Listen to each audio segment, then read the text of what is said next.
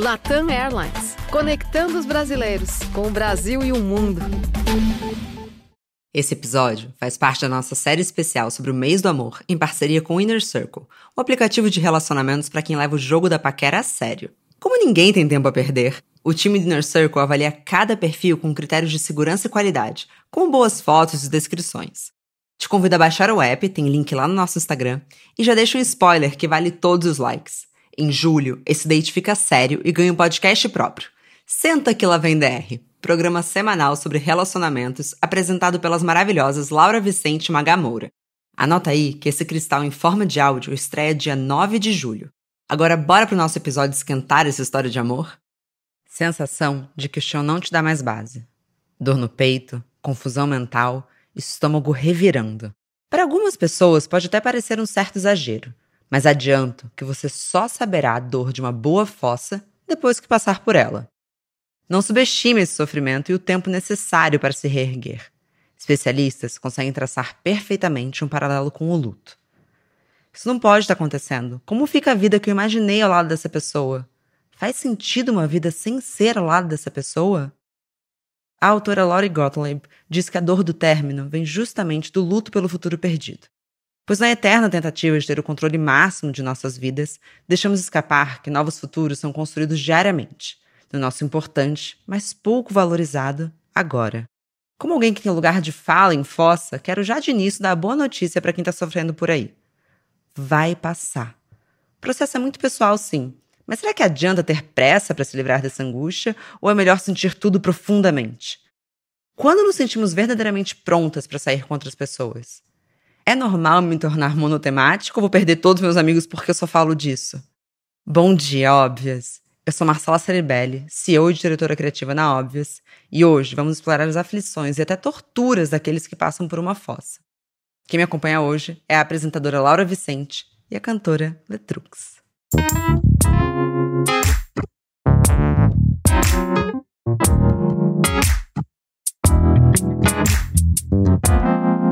Bom dia, Óbvias. Bom dia, Letícia. Bom dia, Laura. Como vocês estão hoje? Bom dia, Marcela. Hoje tá muito frio. Hoje é um dia bem fossa de frio, de alergia. Minha voz tá até um pouco fanha, peço perdão.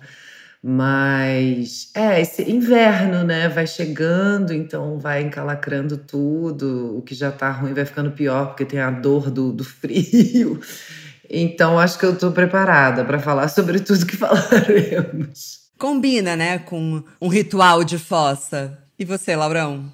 Bom dia, óbvios, nunca fez tanto sentido. Eu literalmente levantei da cama para aqui estar e foi bem nesse ritmo. Uh, ai, friozinho, edredom, cachorro. Quem tem cachorro no inverno, gente? Gato, que dorme ali coladinho, vira um aquecedorzinho pessoal. É difícil sair da cama, né? Assim como às vezes é difícil sair da fossa e cá estamos. Laura, aproveitando então, a gente tá esquentando pro seu podcast Senta que lá vem DR, que você vai apresentar junto com a Magá. Como é que tá a sua expectativa? Gente, eu não consigo nem descrever o quão maravilhoso vai ser tudo isso. Eu ouvi o episódio que vocês fizeram ontem e fiquei assim, me deu um friozinho na barriga quando eu vi você anunciando, quando eu vi Magá comemorando, porque além de ser um tema que eu amo falar sobre, que é sobre relacionamentos, fiz aí um quadro do, dos piores dates no meu Instagram, para quem acompanhou foi um bagulho super divertido, daí descobri um, um nicho que eu amei falar sobre e com a melhor companhia possível, que é ninguém menos do que Magamore. Então vai ser assim, não consigo conter minha emoção, estou me sentindo como uma criança de 7 anos aguardando ansiosamente pela aula de educação física. educação física, amiga, de verdade, esperava? Aquela coisa de criança, sabe? Que era aula que você não tinha que ficar sentada quietinha na cadeira, que você podia sair chutando bola, às vezes tinha queimada, eu amava queimada, gente. Bom, quando a gente começou a falar na reunião de pauta que esse episódio ia ser sobre uma boa fossa, o nome da Letícia foi unânime. Meu Deus, imagina ela falando sobre isso! Então, assim, eu tô muito feliz que tá aqui e eu queria já abrir perguntando: nada como uma boa fossa para nos deixar aos prantos? Eu sou entregue às, às, fossas. Eu acho que a fossa é um lugar que a gente não pode fugir, né? Então tem gente que fica, não, eu já vou ficar com alguém, eu já vou ir, ir me curar numa, num método místico, sei lá o quê, eu vou no Vipassana, eu vou não sei o quê. E eu acho que tudo isso é válido, sem dúvida. Todas, né, as amigas, amigos, todo mundo cria um processo na hora da fossa. Mas eu também acho que você encarar essa sombra, encarar essa, essa treva é importante. Tem uma parada, não sei se vocês conhecem aquele livro que é A, a Linguagem Secreta dos Aniversários que um astrólogo destrinchou dia a dia. É um livro de 500 reais, mas eu tenho um PDF, eu posso mandar para vocês. E ele tem, cada dia tem um título. O meu título é Dia da Recuperação. Quando eu li isso, me bateu muito, sabe? Porque fala, sim, você afundará, sim, você. Mas você conseguirá se recuperar. E eu sinto muito isso. Então, eu não tenho muito medo da fossa, justamente porque parece que eu sei que se eu não passar por ela, aí é que eu não vou sobreviver. Passar por ela é que vai me dar essa, essa força de não, vamos lá, vamos conseguir. E eu não sei se vocês concordam, mas eu sinto que tem umas coisas no sofrimento, nas fossas, em passar por esses processos que te faz amadurecer e chegar nos lugares que você não chegaria se você só passasse por aquilo ou se tivesse ficado tudo bem. Especialmente numa fossa, porque ela faz te enxergar de novo como um indivíduo, né? Como as suas próprias qualidades ou com as coisas que você tem de legal, com as coisas que você tem de bom para oferecer para o mundo, sei lá o quê, não mais dentro de um quadro de um relacionamento. Isso é tão importante e é exatamente. É, tem tanta gente que só, ai, não quero passar por isso porque dói muito, porque, e, né, obviamente é difícil, é complexo, mas é tão importante passar por esses lugares. Que a gente é educado a fugir do sofrimento, né? Então tem aquela coisa, a criança começa a chorar, todo mundo corre para fazer ela parar de chorar. É, esses sentimentos desagradáveis, eles são sempre evitados. E a fossa, ela é um processo. Então, assim, ao invés de você ficar fugindo de estar tá triste, você vai acabar ficando mais triste. Bom, eu sou câncer com peixes, né, gente? Assim, eu me entrego. E a lua é em Ares. Então. Então, assim, é, eu quero assassinar a pessoa em algum momento, a gente vai falar sobre isso, porque eu quero passar com vocês também pelas fases da fossa, que são muito parecidas com a fase do luto. E se a gente começar pelo início, de cara, a fase da negação. Vocês já passaram por esse momento que vocês falam, isso não tá acontecendo, é impossível, você tá errado, é, você quer ficar aqui comigo? Eu já tive um final de relacionamento que tivemos ali uma DR, duas. Depois, conversando com uma amiga, eu falei assim: eu acho que a gente não terminou. Eu não tenho certeza. Eu acho que não aconteceu. E aí ela assim, amiga, aconteceu. Eu, cara, mas será? Porque naquela hora eu falei assim, mas é isso. E ele falou, hum, eu não sei, acho que. Sabe assim, eu tive que ser convencida por uma amiga que tinha terminado. E aí depois liguei pro ex e falei, escuta, é isso mesmo? E ele, hum, acho que sim. Eu, Beleza, e aí a partir desse momento começou a segunda fase do luto, porque a primeira foi 100% negação. É, eu, eu trabalhava com meu ex-namorado, né, o Lucas. Então, quando a gente terminou, a banda Letusse continuou. Então, isso me dava margem para ainda me sentir um pouco ali, sendo que não. Não, a gente não era mais namorado. Então, eu, eu tinha algumas atitudes que hoje em dia eu penso, ai, que vergonha, sabe? Eu tentando ali ser a ex-namorada que ainda é dona do território, constrangedor. Então, hoje em dia eu analiso, mas eu tô na casa dele, ele é um amigo, eu tô aqui no sítio dele gravando. E tô com o meu atual namorado, tá tudo certo, somos amigos. Tem muito tempo isso, gente, vai fazer quase 10 anos. A gente também teve uma fase ali de não se falar, um ano sem se falar, mas agora estamos numa fase maravilhosa, bem friends. Mas essa coisa realmente no início rolou um, um, choque, né? Porque ainda mais depois de cinco anos e meio você termina, a primeira coisa é. Não, você não, não consegue acreditar que isso está acontecendo. Então eu vivi também essa negação de uma maneira esquisita, mas reconheço. Não, e super alcançou um lugar que eu não, eu não tenho com quase nenhum ex-namorado, assim, de convivência pós, assim, tipo. Porque tem isso também, é que é outra coisa muito bizarra. A gente você tem a pessoa que você mais convive toda a sua vida, divide todos os momentos, dorme junto, acorda junto, come junto, lá, lá. E do nada esse vínculo rompe tipo, cada um pro seu lado. Tem, tem ex meu que eu não, juro por Deus, não sei se está vivo ou se está morto. É bizarro. Assim, não é, eu não sou amiga de todos os exes, não, mas Lucas, a gente, né, a gente criou uma banda, mas não foi fácil. As pessoas veem a gente, ai, como vocês são evoluídos, como vocês são evoluídos. E eu fico, né, a gente é analisado, não sei se é evoluído a gente é analisado. Então, demorou. Teve um ano que a gente não se falou de jeito nenhum. Eu não podia ver o nome dele no celular, nem ele o meu. Só que depois as coisas foram se assentando e eu também fui me resolvendo com outro amor e ele também. Então acho que a vida. Ah, que saudade, que saudade. O que ficou foi a saudade fraterna, né? Eu acho que a dor também, nesse primeiro momento, e eu lembro de ter claramente isso com o meu ex-namorado, era de que eu tinha perdido um puta de um amigo. Então, é, não só a coisa amorosa, eu pensava, mas quando acontecerem as coisas na minha vida, eu não vou mais ligar para você? Eu lembro de, de, acontecerem coisas logo depois, eu falo, não, mas a única pessoa que eu ligaria, que eu gostaria de contar isso, é para essa pessoa. Então, por mais que sejamos analisadas, etc., tem uma crise de é, de desfazer essa, um pouco dessa simbiose que em muitos relacionamentos acontecem. É, então você se pergunta assim: ok, é, eu sei quem eu sou, mas agora eu vou ter que entender 100% quem eu sou sem ter essa pessoa do lado. Mas eu fico em dúvida porque, assim, eu sou uma pessoa que não te, eu tenho dificuldade de terminar, tá, gente? Eu só tomei pés, na bunda na vida. Vocês acham que quem termina acaba sofrendo antes do término e quem leva o pé na bunda sofre depois? Qual é a teoria de vocês? Acho que depende muito do curso de cada relacionamento, né? Eu, eu já terminei muitos e já fui terminada alguns. E eu sinto que os relacionamentos que eu terminei, na verdade, o momento do término em si foi pra pessoa, porque para mim o relacionamento já tinha terminado antes disso, né? Porque você começa a pensar no assunto, você começa a processar. Também me envolver nos relacionamentozinho bem merda. Então foi fácil, tipo, eu tive uma sensação de um pouco de alívio quando terminei, porque era, ai, olha só, agora eu não vou mais ficar chorando 26 horas por dia por causa de coisas estúpidas.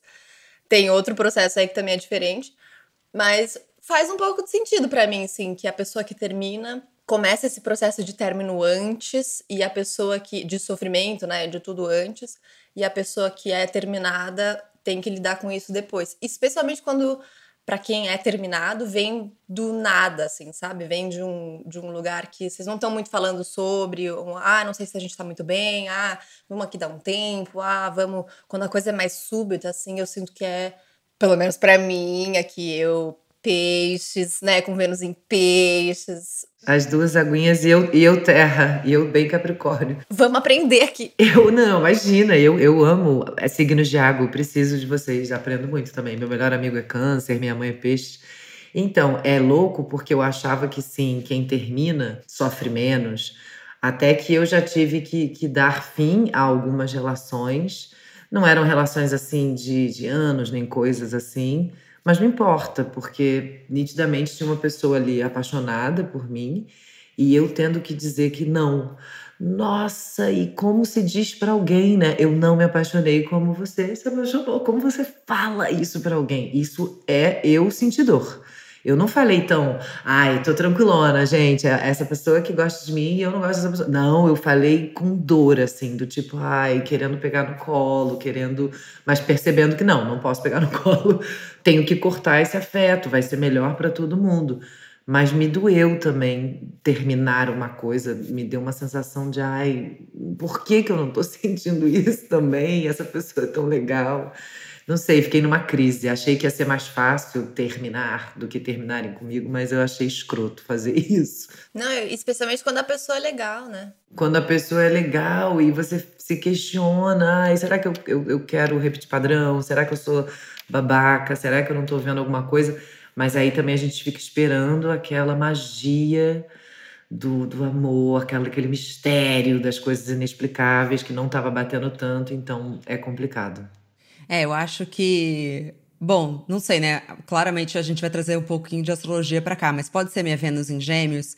Eu, por os pés na, na, bunda, me dá um certo alívio que pelo menos a decisão é do outro. Eu tenho a sensação de que se eu terminar, eu vou para sempre ficar assim. Será, Marcela? Será? Porque lidar com a decisão do outro, agora é isso, eu vou lidar com o meu sofrimento, vou, vou na minha astróloga, vou me focar nos exercícios físicos, me conheço, eu já sei curar. Mas a tomada de decisão, eu ia para sempre ficar pensando assim, e se? Vênus em Gêmeos é bem isso mesmo. eu tô pelada, né? Abrindo o meu mapa astral aqui, é um, é um nude, praticamente.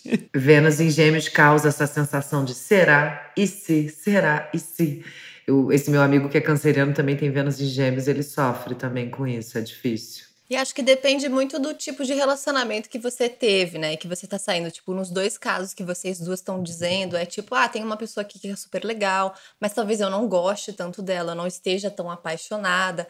E aí, realmente, você se questiona se é, vale a pena, se você tá disposto, se você quer. Porque né, não dá para insistir para amar alguém, ou para se apaixonar mais, ou para Isso é uma coisa que acontece naturalmente, estamos aqui bem. Eu acho que os meus exemplos de relacionamento foram muito diferentes, porque eu tive um, uma sequenciazinha tóxica, assim, por causa de várias coisas, e que, obrigada, terapia, finalmente saímos desse padrão mas que era isso assim, eu não tinha eu não tinha a sensação de sofrimento, porque eu não tava tipo, ai, vou decepcionar essa pessoa ou ai, não gosto tanto de você, era tipo, não, cara, e pelo contrário, eu também não vivia esse, ai, e se eu tentasse, porque eu já tinha tentado tudo que havia dentro de mim, inclusive passando por cima de mim mesma por várias situações, porque eu acredito no amor e eu acredito que isso vai dar certo.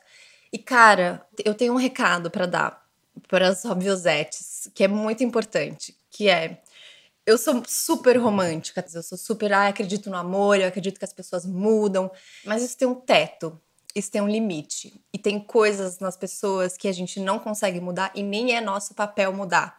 Então é muito importante a gente abrir os olhos para essas coisas e perceber quando a gente está passando por cima de nós mesmas para tentar mudar uma outra pessoa em características que às vezes nem ela está interessada em mudar e porque isso faz com que a gente caia numas armadilhas de uns relacionamentos. E eu já defendi muito, muitos tipos de passar por cima de mim, levantando essa bandeira do ai, não, mas eu acredito no amor.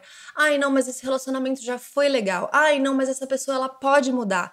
Ai, não, mas a gente precisa tentar, gente. A gente. E assim, isso pode levar a gente para uns lugares muito perigosos. Pois assim, a maioria das minhas amigas ou do meu círculo mais próximo já teve, ficou a vida inteira ou a vida adulta presa em relacionamentos desse tipo. Então, assim, existe um limite para o acreditar no amor. Ele vai continuar existindo, mas a gente precisa saber tentar ele com as pessoas que fazem sentido e que não magoam a gente, machucam a gente, daí a gente fica se mudando e se moldando e acreditando e tentando e se dilacerando em cima de gente que não vai mudar, sabe?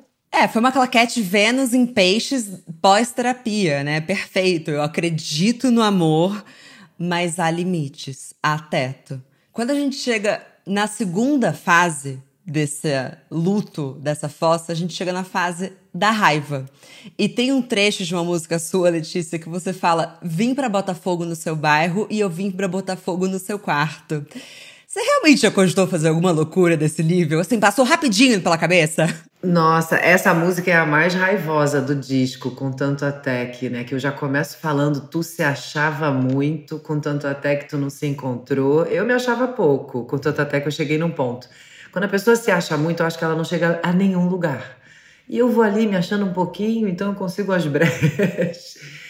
Eu, já, eu nunca fiz muita loucura, porque o que acontece? Eu não lido bem com raiva. A raiva me deixa triste. Eu não sou a pessoa que chuta coisas, eu não sou a pessoa que fala alto. Quando eu tô muito mal, eu dou uma embrionada perigosa, assim, volto ao útero. Então eu nunca fiz nenhuma loucura assim. Acho que a pior loucura que eu já fiz foi tipo entrar no e-mail, sabe? O e-mail do, do boy tá ali aberto e tal. E você fala, ai, que vergonha de fazer isso. Mas já fiz na vida. É humilhante, é péssimo, gera uma situação desconfortável. Então acho que, acho que a coisa mais feia que eu já fiz foi tipo essa invasão de privacidade.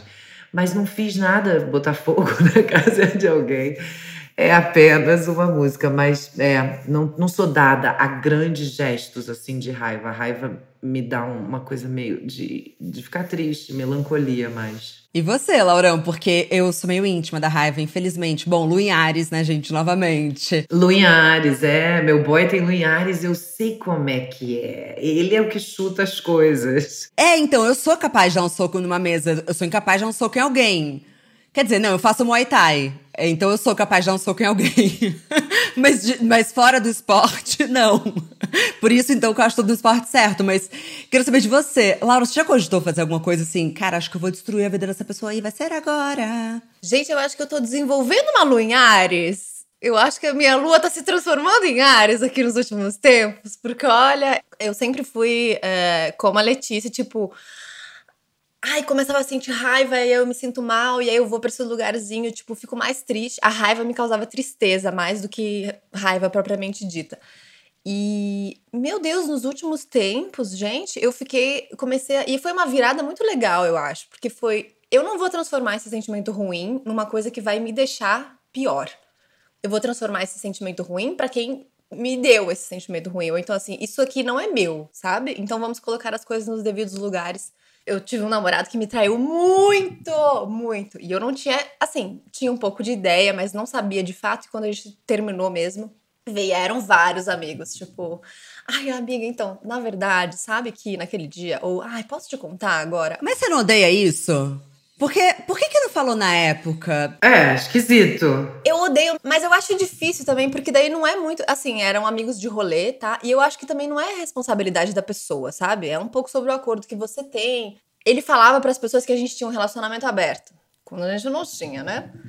Mas quando eu terminei este namoro, Fiz questão de mandar em todos os grupos em que a gente tava junto. Oi, pessoal, tudo bem? Vou sair do grupo porque o querido me traiu pra cacete. Então acho que não faz muito sentido continuar aqui convivendo, até porque nem quero dividir mais nenhum espaço com ele. Mas continuamos aqui amigos e sigo aqui disponível para todos e qualquer coisa que vocês estejam dispostos daqui para frente. E várias dessas pessoas continuaram meus amigos, deixaram de ser amigos do embuste.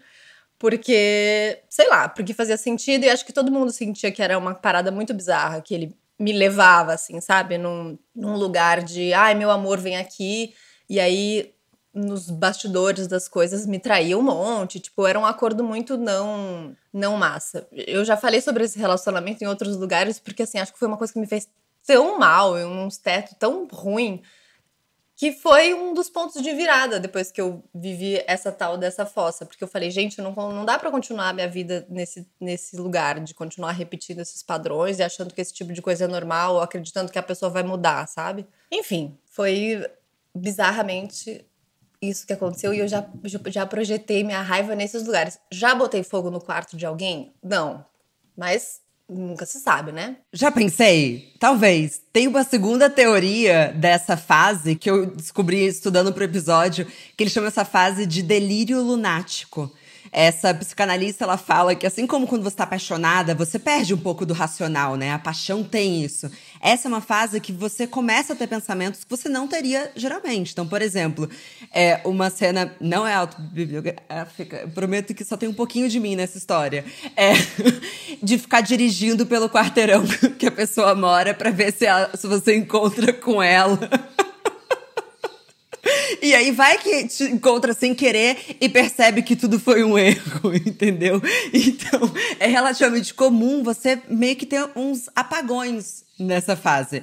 Sim, não, delírios, delírios rolam, sem dúvida. Mas daí a realizar, tipo, já tive vontade, imagina, já tive vontade de me matar, de matar uma pessoa, já tive vontade de rasgar todas as folhas que você tem no seu caderno aqui, anotando queimar tudo, mas daí a fazer já é um passo que uma hora você, sei lá, se recupera em um segundo e fala: não, não vou fazer isso. Mas nossa, pensamentos macabros ocorrem nesse momento. Eu acho que, inclusive, o pensamento, ele às vezes já te satisfaz um pouco dessa vontade e dessa raiva, né? Você pensa assim: sabe o que eu vou fazer então? Você sabe o que eu vou fazer? Eu vou pegar todas as coisas que você me deu, vou encher de querosene, botar fogo na frente do seu prédio, para você. E aí dá uma. Ui, passou, pronto. Dá uma gastadinha, total, total. Esse fantasiar, inclusive, sobre as, os, os delírios da raiva, acho que já completa um pouco essa, essa vontade nossa. Eu, inclusive, fiz como ritual desse período, eu escrevia é, situações que poderiam acontecer.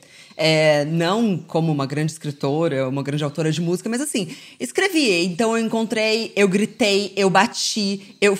Gente, vamos internar depois desse podcast. Mas não, mas de estar tá no papel, é, saiu muito de mim. Muito. E eu salvava nos rascunhos dos e-mails. É, porque ficava assim, e ainda tinha meio que uma emoção de assim, talvez eu mande. Mas não, nunca mandei para ninguém, não sou tão louca. Você botava o destinatário? Não, porque eu não brinco tanto com perigo assim. Eu ainda sou canceriana. Sem querer pode é, enviar.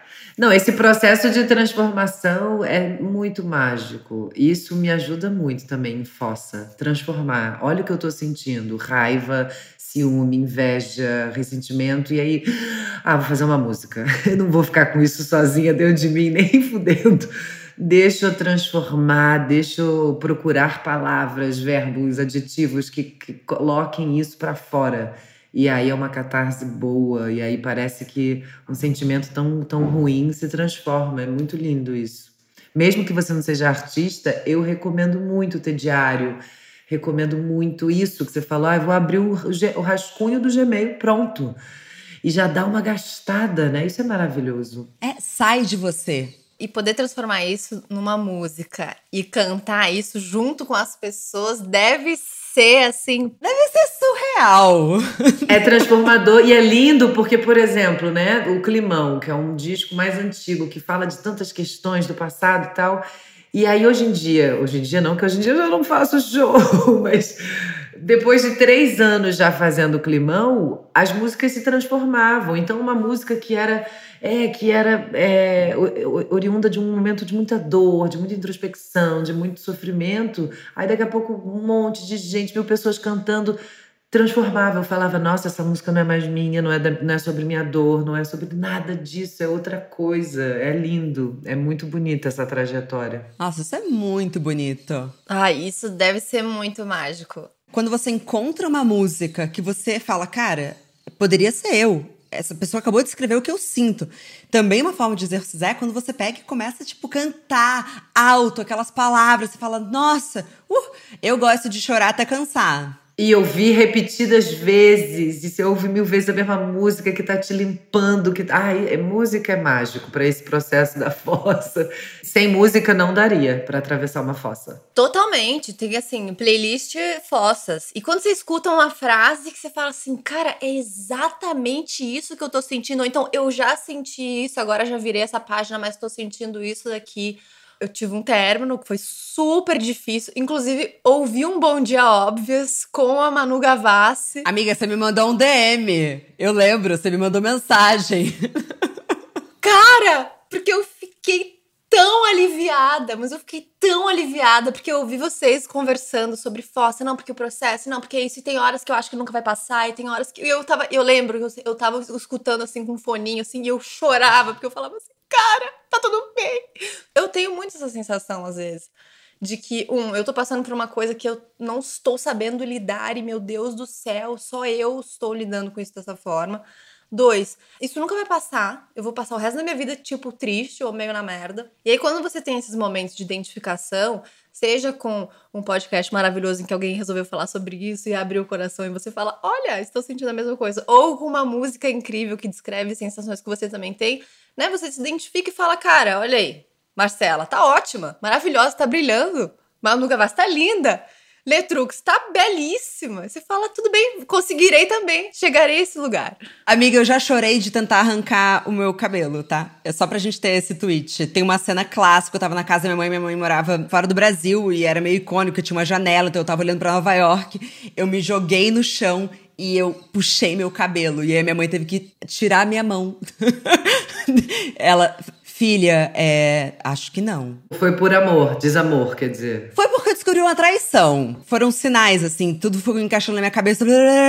Tipo, a epifania daquilo acabou comigo, Letícia. Eu me joguei no chão. Uma coisa que eu achei que as pessoas fizessem isso, sei lá, para fazer uma cena. Sendo muito sincera, eu não achei que fosse possível doer fisicamente a ponto de eu me tacar no chão e puxar meu cabelo. É que puxar o cabelo até hoje eu falo, né? Calma. Mas eu não sei explicar, assim, era uma coisa, eu tava com muita raiva. Sabe chorar de raiva? É o pior choro, é pior do que a tristeza, porque assim, eu queria. Naquele momento eu poderia ter feito alguma loucura, ainda bem que eu não tava em Botafogo. Ainda bem que a sua mãe tava também bonito, esse, né, esse cuidado materno, assim, ela te, te ajudou. Bonito, que bom. Essas coisas, elas elas fazem parte, né, Má? A gente, de novo, tá falando sobre os relacionamentos que são o, o, mais íntimo que a gente tem, ou um dos mais íntimos, mais cúmplices. Você divide tudo com a, com a pessoa, você faz planos, você sonha, você uh, divide. Assim, é, é muito, muito, muito íntimo. E aí acho que dependendo do, do tipo de história que você teve, de como a coisa termina, É normal, gente, que a gente acesse uns lugares muito difíceis, muito profundos, sabe? Muito doloridos.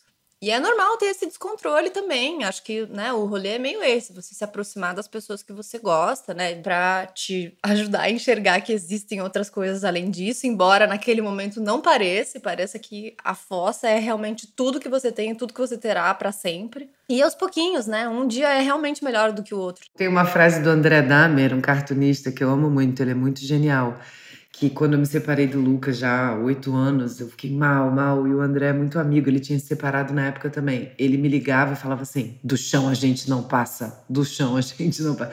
Ele me fazia ligações é, motivacionais. Come, se alimente, tome banho. E desligava, era uma coisa assim, quase uma performance. A gente não ficava conversando, era só é, na época nem tinha WhatsApp, era SMS ali, se alimente, come. Do chão a gente não passa. Nossa, como isso me ajudou. Do chão a gente não passa, do chão a gente não passa. Então, às vezes, eu tava assim, me sentindo na lona, mas eu pensava, daqui não vai passar, Letícia. Esse é o topo para baixo do sofrimento. Então, o que, que eu posso fazer para levantar aqui do chão, entendeu? Do chão a gente não passa. O André me deu essa, essa frase assim enigmática e eu levei para a vida. E às vezes a gente precisa deitar um pouco no chão, em posição fetal, dar uma chorada, puxar o próprio cabelo, né? Faz parte do processo também. É, se permitir sentir. Bom, é a maneira como eu encaro a minha vida, né? Eu prefiro falar a verdade do que ficar sofrendo e nunca falar a real. É, eu prefiro viver o sofrimento de uma maneira intensa e inteira do que, por exemplo, várias pessoas que eu conheço é, já vão direto, então vamos lá. É, vamos sair com uma outra pessoa. Eu sempre acho o primeiro sexo pós-término uma coisa muito deprimente. Vocês concordam? Concordo, concordo. É a pessoa de passagem. Tem que escolher bem a curadoria ali, porque, cara, o primeiro sexo é muito deprê. Já tive experiências que foi muito deprê, muito estranho, que eu, tipo, ai meu Deus, sai daqui, né? Um negócio horrível. E já tive umas que foi ok. Acho que depois que eu aceitei essa. Beleza, isso aqui é um sexo de transição. Rolou melhor, assim, porque esse papel também é importante. Sim, sim, as pessoas de transição são muito importantes. E se, e se elas compreenderem que elas são de transição, elas são mais importantes ainda. É, exato, a responsabilidade afetiva aí. Responsabilidade afetiva total. Então, se você se comunica, olha, acabei de me separar, não tô não tô no momento e a pessoa fala, beleza, também quero me divertir, acho que é bom para ambas as pessoas. É só todo mundo saber onde estão se metendo, né? Ou se você por acaso está trabalhando em outro estado e daí já é meio óbvio que a coisa ali não vai desenvolver para nada, faz aqui um negócio aqui pronto, acabou. Eu queria saber então, mas ok, pode ser deprimente, não precisa ser deprimente, mas quando que vocês sabem que vocês estão prontas para olhar para o mundo, para talvez entrar numa nova relação ou pelo menos, sei lá, se permitir conhecer uma outra pessoa? Aí é meio mágico, porque, por exemplo, eu estava separada do Lucas há cinco meses quando conheci o Thiago e abri um clarão, assim. Eu estava numa festa e ele abriu a porta e eu falei: pronto, pronto. Eu falei: pronto.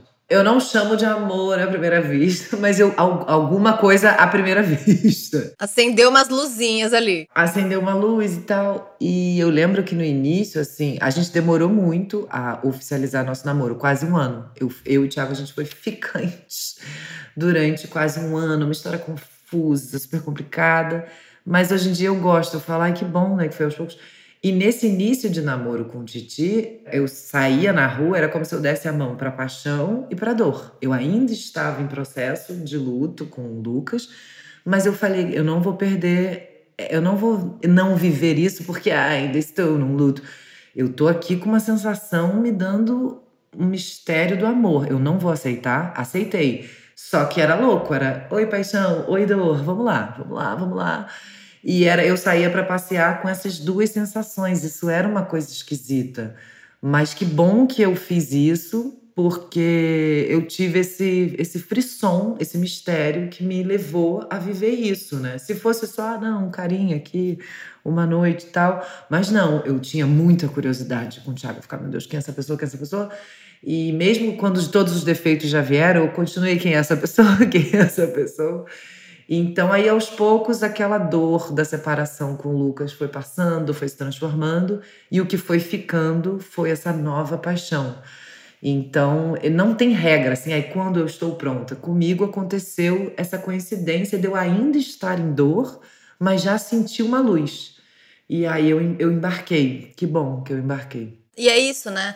A pessoa não vai deixar de existir, né? A memória, a sensação. Você sempre vai sentir alguma coisa, eu acho, por aquela pessoa, que não necessariamente é amor, não necessariamente é raiva, não necessariamente é tristeza. Mas você não consegue é, deletar alguém 100% da tua vida. A pessoa continua ali significando e representando alguma coisa.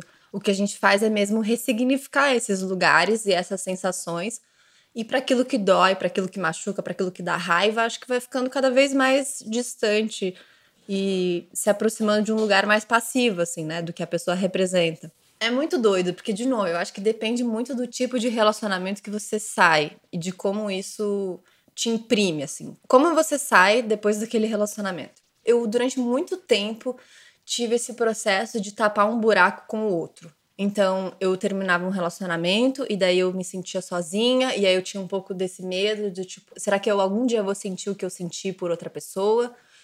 E acabava me envolvendo de novo, então eu namorei a minha adolescência praticamente inteira, assim.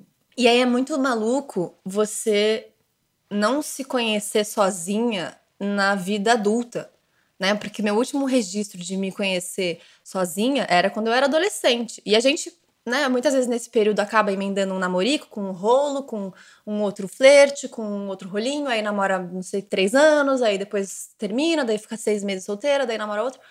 E aí a gente não tem esses espaços de olhar pra gente mesma de novo sozinha, né, solteira, enquanto um indivíduo.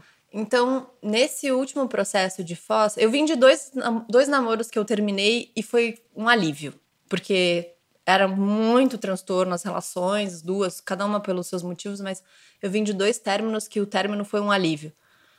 E quando eu tive esse último término, que foi difícil, que foi duro, foi muito importante ao mesmo tempo para mim, porque é, eu falei, cara, eu não quero mais ficar entrando nessas dinâmicas de relação em que eu sinto que eu preciso mudar o cara, que eu preciso melhorar o cara, que eu preciso ser, sabe, oficina de homem. E muito disso se dava porque eu não me enxergava, sabe? Porque eu não me via enquanto legal o suficiente, boa o suficiente, mil coisas. Então, esse último processo de término foi muito importante para mim, tipo, passar um tempo sozinha, me reconhecer de novo enquanto mulher adulta, perceber quem eu era, sabe? O valor que eu tinha, as coisas que eu tinha. Uma, tinha uma super síndrome da impostora, sabe? De, de várias coisas. Acho que quando a gente se propõe a fazer esses movimentos, a gente passa a se enxergar com o nosso tamanho real. E aí isso muda a forma que a gente vê as outras pessoas. E aí o se relacionar com alguém passa a ser uma coisa que eu só vou me relacionar com alguém se for muito massa. Porque eu sozinha me basto muito. E se for para ter alguém, tem que somar um monte. Senão, não vale a pena, sabe? E aí tu pode flertar e dar uns pega aqui, uns pega ali, não agora, né, gente, que é pandemia, mas sabe assim, tem outras formas que você pode continuar se relacionando com pessoas, mas só você não precisa se entregar completamente para a coisa toda. E aí esse esse processo para mim foi muito importante de entender como eu precisava enxergar o meu tamanho e o meu valor para que a pessoa que fosse se relacionar comigo tivesse a somar para isso. Não só alguém que estava ali ao meu lado, porque daí você acaba virando né, suprindo a outra pessoa e não a você mesmo. Hashtag filosofei. Eu acho que muitas pessoas vão se identificar, porque é muito comum esse processo da adolescência até a adolescência adulta, né? Que é dos 20 aos 25, que agora se chama ainda de adolescência adulta. É, porque é comum, e eu acho que parece que é uma conquista ali de quando você é mais nova, de que faz parte, não, vou conhecer alguém, meu Deus, alguém gosta de mim no mundo, meu Deus, vou entrar nessa relação. E quando você vê, vira um jogo que é perigoso mesmo, é fácil perder até um senso de identidade quando você engata muitas relações. A gente não reprograma isso, né? Às vezes a gente repete tantas vezes que você não reprograma esse raciocínio, né? É bem doido. Gente, chegando no finalzinho do programa e pensando que quero que você que está ouvindo a gente tenha a mesma sensação que a Laura teve quando ouviu o primeiro episódio com a Anu Gavassi. Letícia e Laura, vocês podem falar palavras gentis para alguém que esteja vivendo agora uma fossa?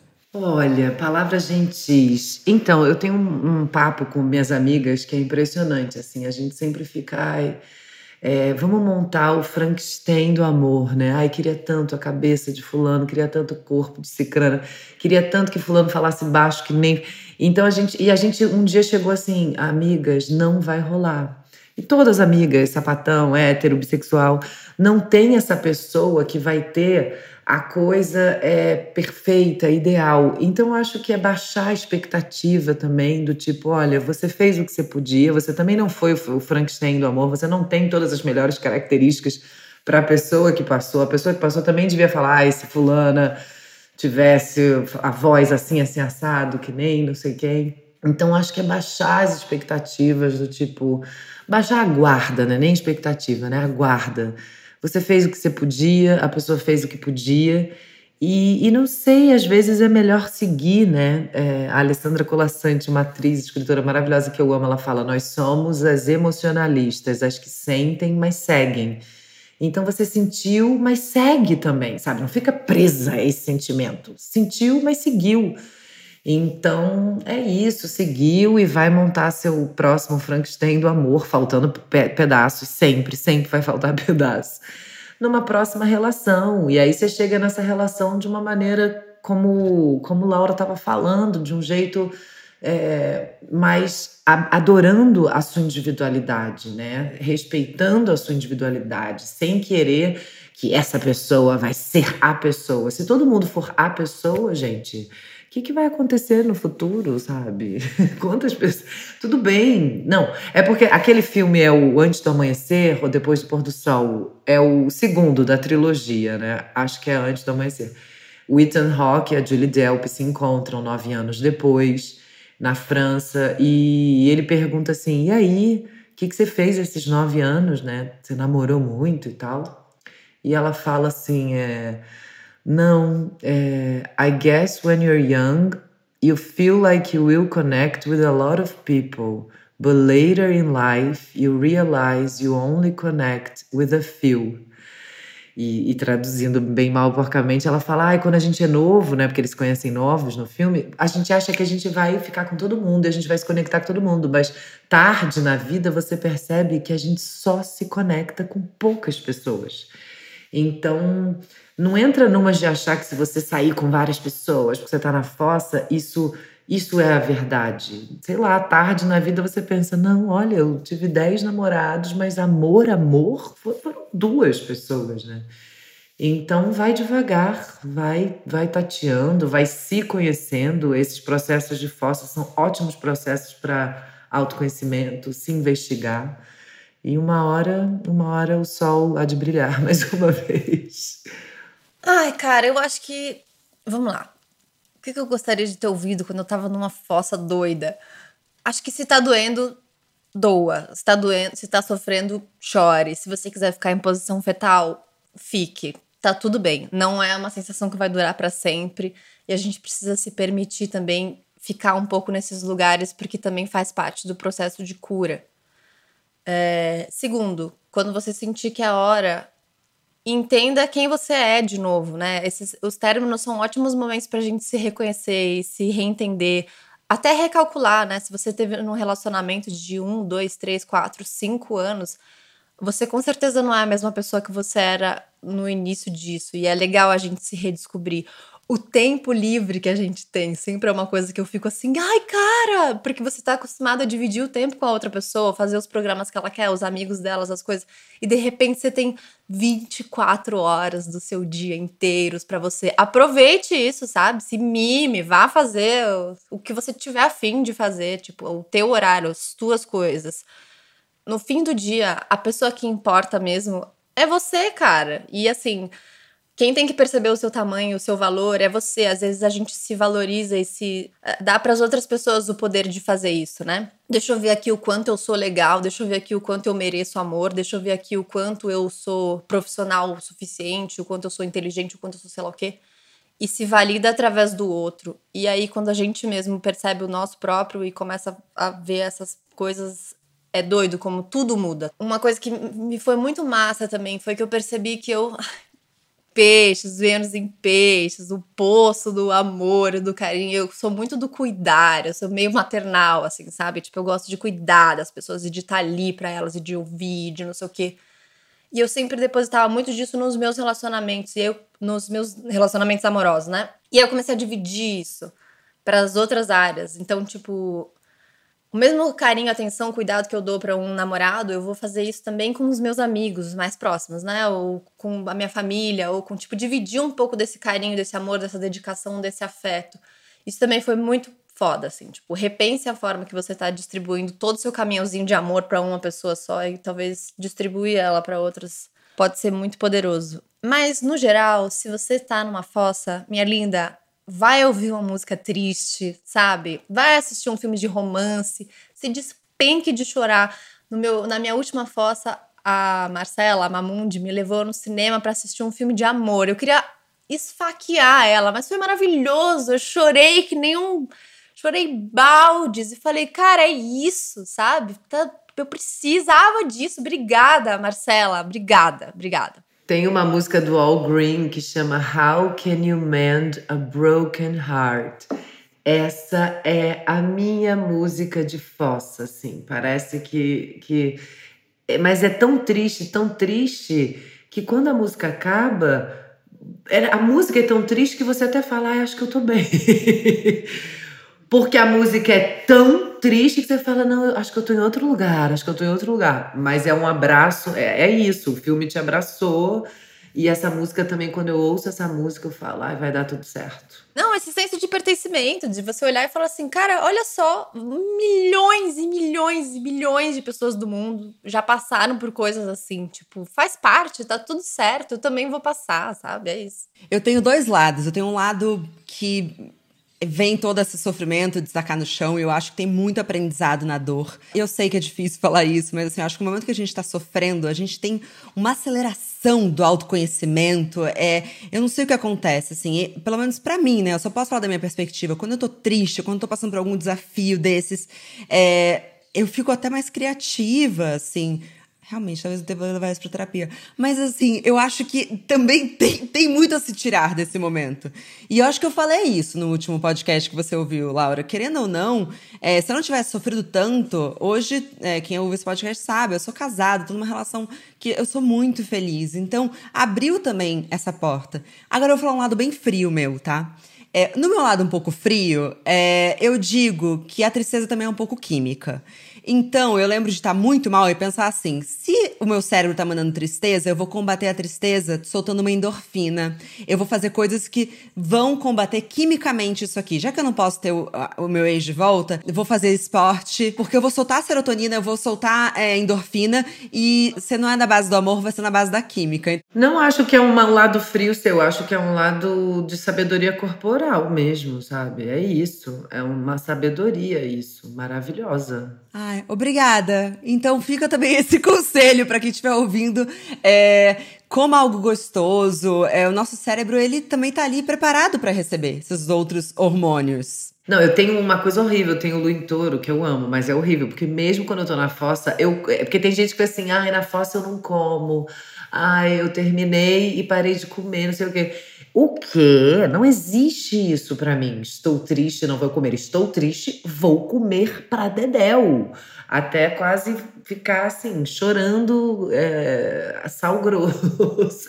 É uma loucura, sabe? Eu entro numas total. Então também é isso, se mime, né? Como Laura falou, se alimente, faça esportes, entre numas, sabe? Entre numas com você mesma e se lança.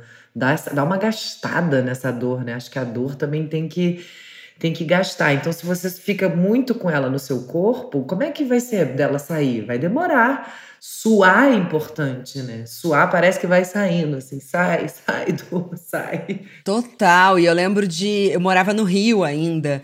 Então eu falava, não, uma vez na semana eu vou mergulhar. Eu preciso. E eu lembro de fazer.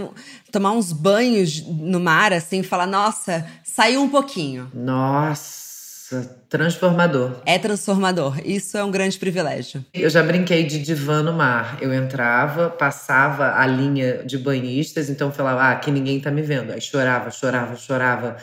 Chegava a fazer primal scream embaixo d'água, mergulhava e fazia ah! embaixo d'água. Aí depois saía e falava: Estou pronta, estou pronta. Nessa época eu não estava com grana para pagar a terapia. E aí e aí essa era, era meu divã. Eu ia à praia, eu me chorava, gritava e saía. Loucura, loucura. Então acho que a natureza também dá um barato aí para quem tá na fossa. sei lá, acho que é porque você percebe, olha, o mundo, o mundo tá girando ainda e tá tudo está no seu devido lugar. E esse sofrimento pode ser passageiro e a plantinha continua crescendo e os bichos. Então acho que você observar a sequência do mundo te deixa tão minúsculo um pouco, não que sua dor não seja importante, mas você você se coloca distante um pouco da dor. Você tá tão segurando aquela dor que aí quando você vê o mundo, você, ai, deixa eu botar a dor rapidinho, só aqui do lado, rapidinho, só para eu ver essa borboleta, esse pássaro, esse cavalo. Então isso também vai ajudando a você ai, desencalacrar dessa, dessa fossa, né? A gente também, às vezes, vai para uns lugares muito tipo, ah, é porque a terapia, ah, é porque eu preciso falar sobre isso, ah, é porque agora eu vou contar para um amigo, dois, três, quatro, vinte, ah, é porque agora eu vou. A gente fica numa coisa muito mental, às vezes, também, né? De, de processo, de não, eu tô sentindo triste, não por causa disso. Não. Eu lembro que eu tive uma fossa que foi assim também, que foi muito mental. E aí teve uma hora que eu tava cansada. Eu, tipo, cara, eu não aguento mais pensar nisso, falar nisso. E aí a gente vai pra esses lugares do corpo, né? De, de endorfina, de Putz, eu lembro que eu me, eu me dei de presente uma massagem. E foi uma parada tão doida, porque é um troço que tá, tipo. Que, e é uma massagem. Sei lá, você pode fazer uma automassagem, tomar um banho, passar um óleo. Sabe assim, uns, uns automimos, assim, que às vezes são corporais mesmo, de tipo fazer um carinho aqui no meu corpo, dar um prazerzinho, uma, uma endorfininha, uma coisinha, um presentinho de alguma forma. Putz, tem muitas fórmulas, galera. Se alguém estiver aí sofrendo numa fossa, sabe, manda uma DM, a gente troca umas ideias, troca umas figurinhas. Você vai montar um grupo, né, Laura? De reabilitação. O guia para a sua fossa. Ai, gente, muito bom. Só agradeço vocês. Tenho certeza que vocês ajudaram muitas pessoas. E, enfim, um prazer imenso trocar essa ideia. Muito obrigada. Obrigada, Marcela. Obrigada, Laura. E que bom que a gente falou de um assunto tão que pode, tem que ter cuidado, né? Tem gente que realmente afunda. Eu, felizmente, nunca afundei num nível de, nossa, remédio, psiquiatria, mas algumas amigas e amigos já. E é isso, né? Ter uma rede de afetos também ajuda, né? A importância das amizades nesse momento. Então, cultive suas amizades, cultive seu amor próprio. E as fossas são passageiras. Eu sei que na hora não parece que é, mas acredite, acredite que é passageiro. Sim. Ai, meninas, muito obrigada. Nossa, foi muito massa. Como é louco, né? Tipo, eu não tô na fossa, mas acho que faz muito bem, sabe, pra gente, enquanto seres humanos, enquanto mulheres, enquanto pessoas, trocar sobre esses tipos de experiências, porque cada vez mais você vê que, cara, sim, já aconteceu comigo. Eu já tive numa fossa muito barra, já tive numa mais rasinha, já tive num. Mas, né, se você tá se você se propõe a se relacionar com pessoas, você também se propõe a passar por esse tipo de coisas e passa. Uma hora passa. Às vezes demora mais, às vezes demora menos, às vezes a gente carrega um pouco, mas. Ai, que gostoso! Vamos fazer toda semana um desses? Adorei, meninas! Amei, muito obrigada. Obrigada e bom dia, gente. Bom dia, um beijo. Bom dia, amores. Beijos.